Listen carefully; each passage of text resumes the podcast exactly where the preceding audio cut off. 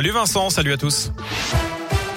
À la une, plus de 2300 classes encore fermées à cause du Covid en France cette semaine. Chiffre publié par le ministère de l'Éducation nationale ce matin. Chez nous, dans l'Académie de Lyon, eh bien 133 classes n'ont pas accueilli d'élèves, soit 0,6% et aucune fermeture complète d'établissements scolaires. À noter aussi ces 37 cas confirmés chez les élèves, aucun chez les profs.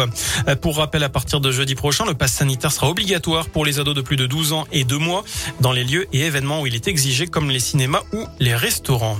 Une disparition inquiétante dans l'Ain. Christine Poisson, 57 ans, n'a plus donné signe de vie depuis le 18 septembre. Elle a quitté son domicile de Cécy à bord d'une Peugeot 307 blanche.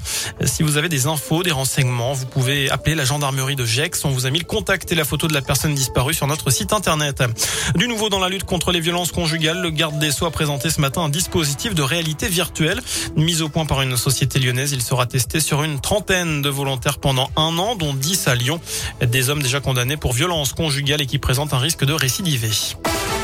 Augmenter le prix du litre d'essence de 6 à 10 centimes d'euros par an pendant 5 ans. C'est ce qu'a proposé Sandrine Rousseau ce matin à l'occasion du débat de la primaire écolo avec Yannick Jadot.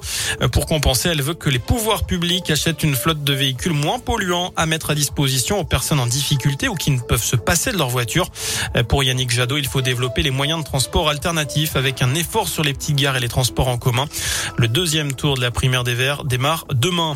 On passe au sport du foot. Le FBBP se déplace en leader ce soir après leur victoire face à Châteauroux la semaine dernière.